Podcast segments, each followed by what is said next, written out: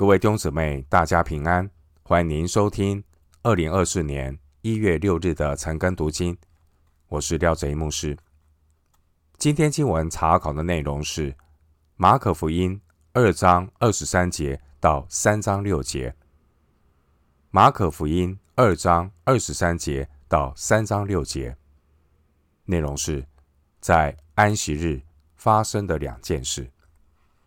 首先，我们来看。马可福音二章二十三到二十八节，耶稣当安息日从麦地经过，他门徒行路的时候，掐了麦穗。法利赛人对耶稣说：“看哪，他们在安息日为什么做不可做的事呢？”耶稣对他们说：“经上记着大卫和跟从他的人缺乏饥饿之时所做的事，你们没有念过吗？”他当亚比亚他做大祭司的时候，怎么进了神的殿，吃了陈设饼，又给跟从他的人吃？这饼除了祭司以外，人都不可吃。又对他们说：安息日是为人设立的，人不是为安息日设立的。所以人子也是安息日的主。马可福音二章二十三到二十八节。这段经文的主题，耶稣是安息日的主。我们可以对照马太福音十二章一到八节，路加福音六章一到五节。这段经文记载清楚地说明，法利赛人和耶稣在对安息日的解释上有着很基本的不一样和冲突。主耶稣他不但尊重安息日。主耶稣他也惯常的守安息日。路加福音还特别强调，耶稣在安息日都是照他平常的规矩参加在犹太人的会堂里举行的聚会。路加福音四章十六节。初期教会在耶稣复活以后，就开始在七日的头一日，先是在星期六晚上聚会，后来又有了星期日的早上。以至于到全天的聚会，并且呢，当时候犹太的信徒并没有终止安息日在圣殿及会堂里的敬拜。在犹太教的条规中，有关安息日的条例既多又繁杂，甚至有人这样的挖苦说，有关安息日的规则，就像把重山悬挂在一根头发上。圣经关于安息日的教导不多，但人却衍生了许多的规则。好比其中有一项关于安息日可行走的路程，规定只有一公里。经文二十三节说，他门徒行路的时候，不晓得是不是已经违禁了安息日可走的一公里限制，因为当时候主和门徒们他们终日传道。四处奔波，走路的距离一定是超过一公里。经文二十四节，法利赛人向耶稣投诉，他门徒做了不可做的事。我们从耶稣的回应来看，他们所指控的应该是指掐麦穗，犯了安息日的禁令。经文二十四节。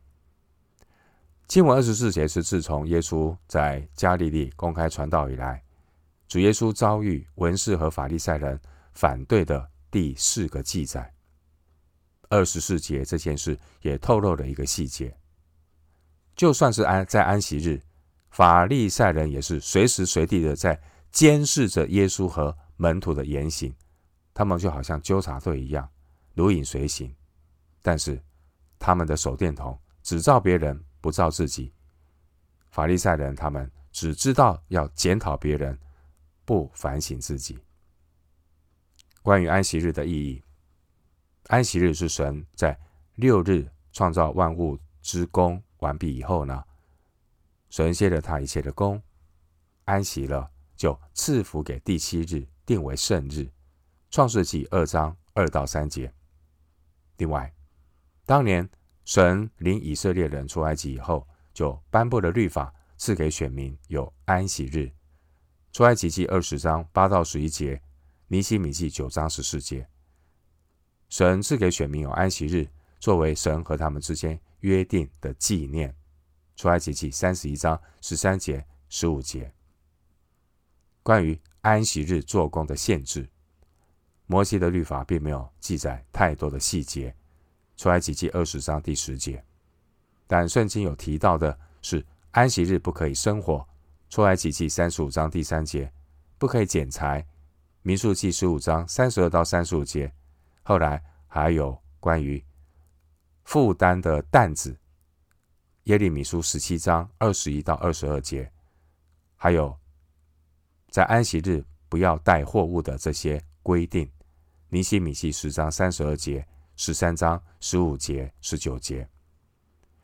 但后来的犹太教传统却又衍生了三十九项在安息日不可做的事，结果安息日就变成压迫人的重担，犹太教就成了凡人的宗教。捆绑了整个犹太民族。出埃及记三十四章二十一节说道：“安息日不可以收割，目的是让人可以享受安息，不要因为贪心在安息日下田做工，却忽略了对神的敬拜。”此外，按照生命记摩西律法的规定，一个人进了邻舍的禾稼，申命记二十三章二十五节说。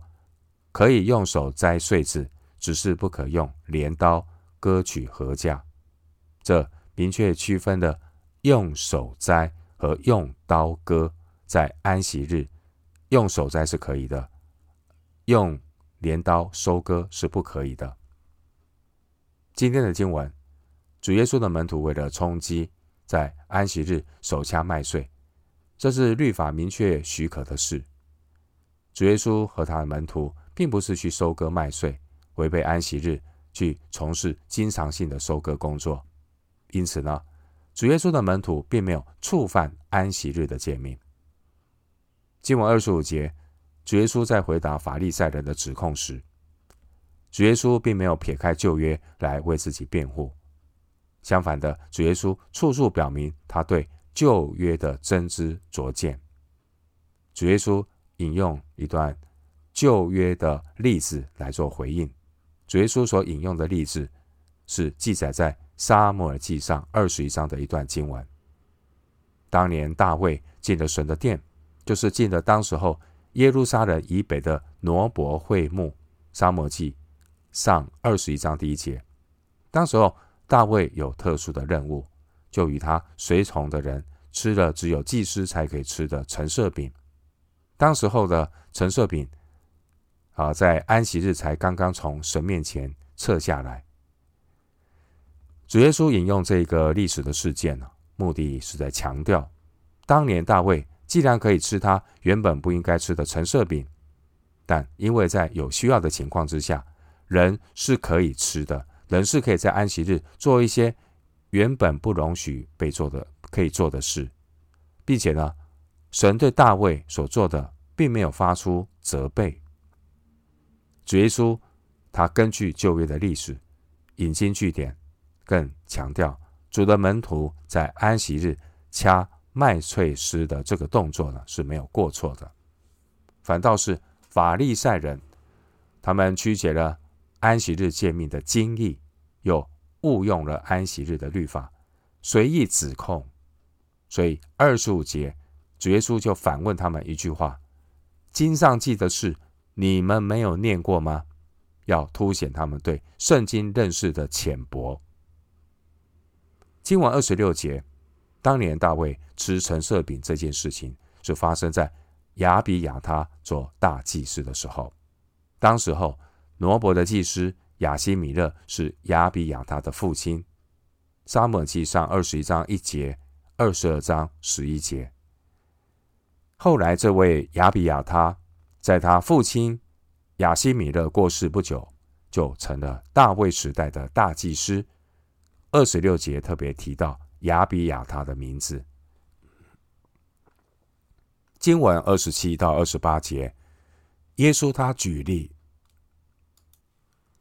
借着蒙尘就露出来、滤出来，骆驼到吞下去啊，这样的一个比喻，来讽刺法利赛人不断的利用人造规则的字句来破坏神律法的精义。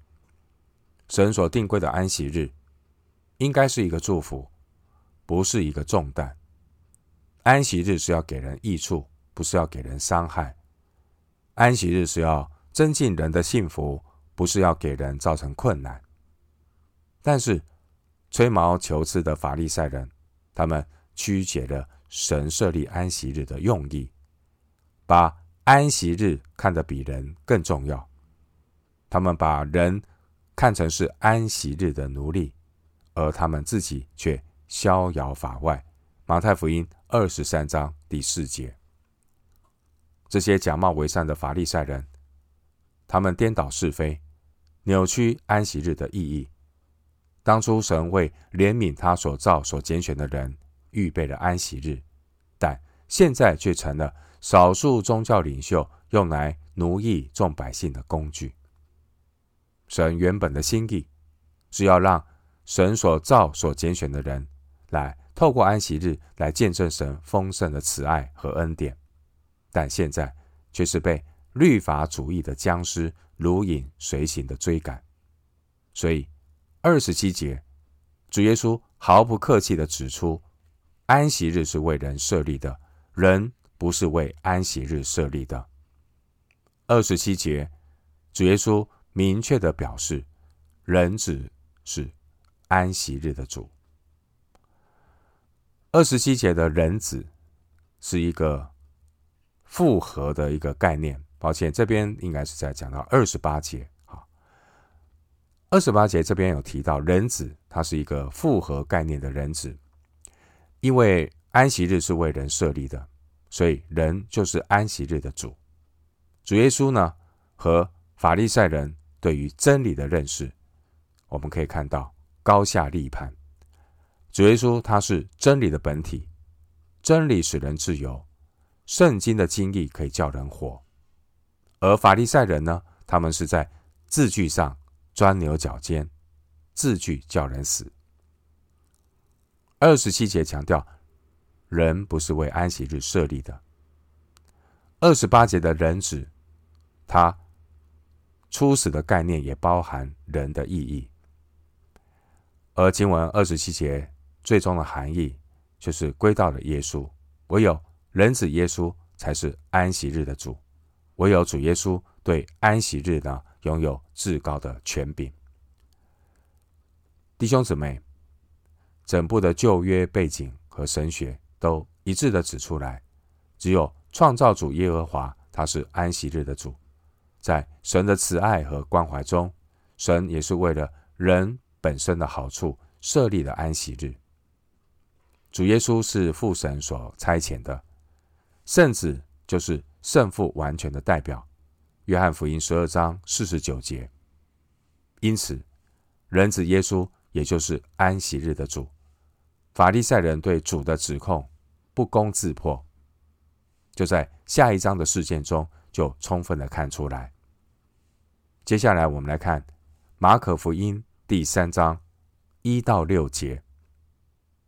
耶稣有进了会堂，在那里。有一个人枯干了一只手，众人窥探耶稣在安息日医治不医治，意思是要控告耶稣。耶稣对那枯干一只手的人说：“起来，站在当中。”又问众人说：“在安息日行善行恶、救命害命，哪样是可以的呢？”他们都不作声。耶稣怒目周围看他们。忧愁他们的心刚硬，就对那人说：“伸出手来。”他把手一伸，手就复了原。法利赛人出去同希律一党的人商议，怎样可以除灭耶稣。马可福音三章一到六节，主题是主在安息日医治一只手枯萎的人，可以对照马太福音十二章九到十四节。路加福音六章六到十一节，在上一章的经文中，主耶稣对安息日的解释并没有平息法利赛人在这个问题上对他的围攻。刚刚读的经文三章一到六节，这段经文所记载的争论，反而比之前更加的激烈，而最终导致法利赛人他们想要除灭耶稣。经文第一节提到犹太人的会堂，这也是主耶稣主要工作的场所。第一节说，耶稣又进了会堂。我们从“又”这个字看来。主耶稣所进去的会堂，可能是他经常去的会堂，也就是加利利迦百农的会堂。当时候聚集在会堂里的人，除了参加安息日的活动之外，有不少人是为了要解决病痛和其他他们切身的问题来找耶稣。而这个枯干一只手的人，就是其中的一位。第一节的枯干，就是指枯萎的手瘫痪了，不能动。那只手可能会比较小。为什么会枯萎、瘫痪？可能是因为什么事故或疾病引起的。经文第二节，对法利赛人而言，法利赛人只注重教条来改良社会，却完全呢漠视民间的疾苦。这使法利赛人被看成是假冒为善的群体。经文第二节和第四节的众人所指的人就是法利赛人，因为这些人想要窥探和控告耶稣。想要窥探控告耶稣的人总是法利赛人，并不是一般的百姓。一般加利利的群众，他们是热切的追随主耶稣，因此呢，他们是不可能恶意的来窥探耶稣。而整个问题的关键在于。安息日医治不医治，这是法利赛人他们反对耶稣的焦点。在犹太教律法师的教导中，安息日是禁止日常的诊疗工作，但急诊救命是另外一件事情。法利赛人所要做的，就是要趁机来控告耶稣，只是他们还没有开口，他们就已经在这种道德的盲目上定了自己的罪。因为法利赛人他们是无知瞎眼的，马太福音二十三章十七节，法利赛人不明白人子也是安息日的主，马可福音二章二十八节，法利赛人他们根本不认识主耶稣这位奇妙的测试，以赛亚书九章六节，经文三到四节，主耶稣明知道仇敌的动机是要控告他。但仇敌这种不良的动机，也不能够阻挠福音的大能。第三节，主耶稣命令那个人站起来，站在人人群的当中，好让所有的人都看见他那一只枯干的手。在以色列，凡有残疾的，无论是瞎眼的、瘸腿的、瘫皮子的、肢体有缺陷的、啊折脚折手的、驼背的。长癬长疥的人都不可以进到幔子前来，也不可以进到坛前来献祭给神。利未记二十一章十八到二十节、二十三节，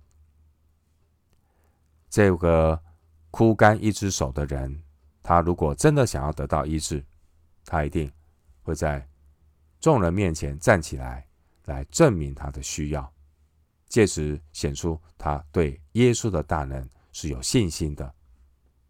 然而，当他在众人面前露出他那个啊枯干的那只手的时候呢，其实是需要勇气的。主耶稣呢，经常要求人要勇敢的付出行动，谦卑的承认自己的需要。马可福音五章三十二到三十三节。接下来，主耶稣以具体的行动来回答。第二节，在安息日医治不医治的问题，主耶稣的行动不仅是具体的，也是主动的。因为经文并没有说，那枯干一只手的人请求耶稣来医治他，是主耶稣主动的要来医治他。经文第四节，主耶稣反问法利赛人：根据摩西律法，行善行恶、救命害命，两种行为中的哪一种与安息日的目的是一致的呢？在还没有施行医治之前，主耶稣先要求那些窥探主的人先对耶稣的提问做出答复，这很合理，因为争论的问题是由这些人引起的。主耶稣要借用他们的话，开垦他们的心田。主耶稣知道人的内心那种邪恶是很深的，如同刚硬的土壤。主耶稣先用话语。柔软他们的心，好点出他们认知里的无知和野蛮。其实第四节的问题答案很明显，在安息日行善救命是可以的。反过来说，如果在安息日没有帮助到这个人的需要，那就是忽略了设立安息日的目的，反倒会造成人的损害。这就是第四节的行恶与害命。弟兄姊妹，会堂的那个人，他只枯干了一只手，但这些窥探耶稣的人，他们却是内心枯干的人。人心瘫痪的一个人，如果他的心已经瘫痪了，这样的人就无法来到生命的救主面前得生命。当时候在旁边，我们看到群众。他们是见风转舵的群众，他们的心也是枯干的，因为他们看到那些要控告耶稣的法利赛人，第四节说他们却都不作声。经文第五节，这是马可福音头一次提到耶稣遇见人刚硬的情况，这也让主耶稣因着仇敌的骄傲与不信，耶稣。带出易怒的情绪。第五节说，耶稣怒目周围看他们，但耶稣又因百姓的糊涂和刚硬感到忧愁。第五节说，耶稣忧愁他们的心刚硬。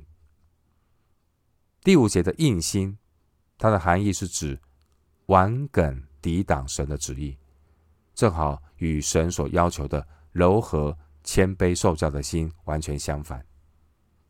第五节这种骄傲带来的硬心，就是不幸的恶心。如果人一味的坚持这种态度，最终就会变成三章二十九节得罪圣灵不得赦免的罪。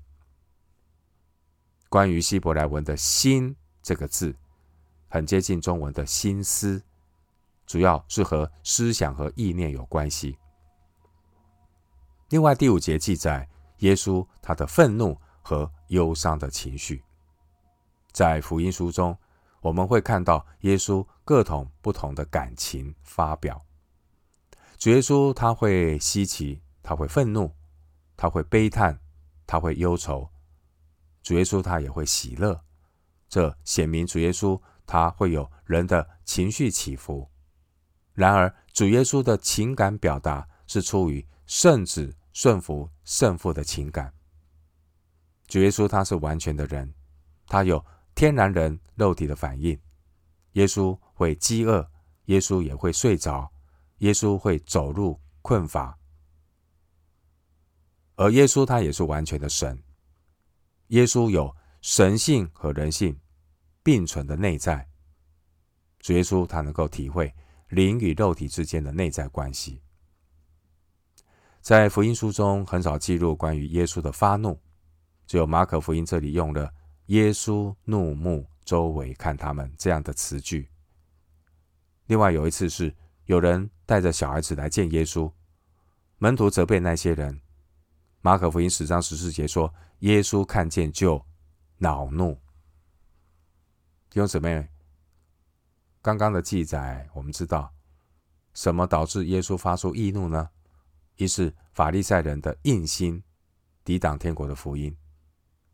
他们坐在摩西的位上，却对神的怜悯和人类的悲苦无动于衷。耶稣发怒。另外，耶稣会发怒是门徒拦阻小子进神的国。因为耶稣也曾经警戒过他们。弟兄姊妹，今天我们是处在一个神宽容的恩典时代，我们要把握，因为恩典的时候一过，将来在神的审判中，那要面对的是神和羔羊的愤怒。启示录六章十六节，启示录十一章十八节，羔羊的愤怒要在七晚中发尽了。弟兄姊妹，一般人在处理怒气的方式，常常是用损人利己的方式来处理，但主耶稣却是充满智慧的处理他的易怒。主耶稣借着治好那个人的手来表达他的愤怒，纠正问题。那一位枯干一只手的人，他遵照主耶稣的命令，把手伸出来，他的手立刻复原。主耶稣并没有触摸那个人的手，也没有使用任何有形的工具。主耶稣只说了几句话，就使那个人的手得到了医治。法利赛人因此就得不着任何可以指控耶稣的把柄。人子。耶稣他既然是安息日的主，主耶稣他就施恩解救了这个人脱离苦难。福音书记载，主耶稣曾经七次在安息日治病。参考马可福音一章二十一节、马可福音一章三十节、马可福音三章四节，另外还有路加福音十三章十到十三节。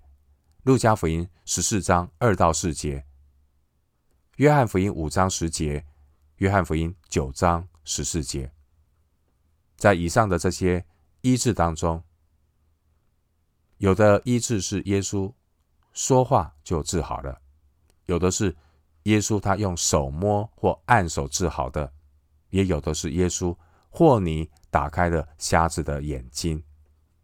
总括来说。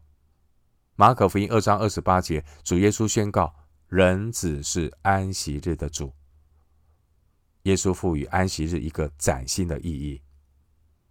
经文第六节，马可福音在这里所记载的是四福音当中最早告诉我们关于仇敌的恶谋。从三章六节这一刻开始，法利赛人与希律党人。他们开始计划要置耶稣于死地。从此以后，死亡的阴影一直伴随着耶稣的服侍。法利赛人也许他们认为，要置耶稣于死地，靠他们的力量是不够的，因为单单要从宗教方面来下手，来找破口，来找把柄，他们还是孤掌难鸣。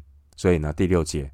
法利赛人就连结在政事方面有实力的希律一党的人。法利赛人原本是憎恨希律和所有支持希律的人，当然包括希律党的人，因为呢，过去以色列和以东有长远的这种、呃、情结怨恨，而当时候的主政希律，他有一半以东的血统。现在呢，我们看到两个仇敌的阵营，却彼此的结盟。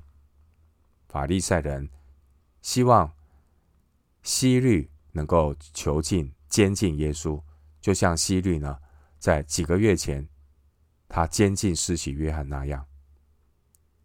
第六节，希律一党的人，他们与法利赛人并没有太多的共同点，而希律一党的人。他们对于宗教的问题并没有太大的关怀和兴趣。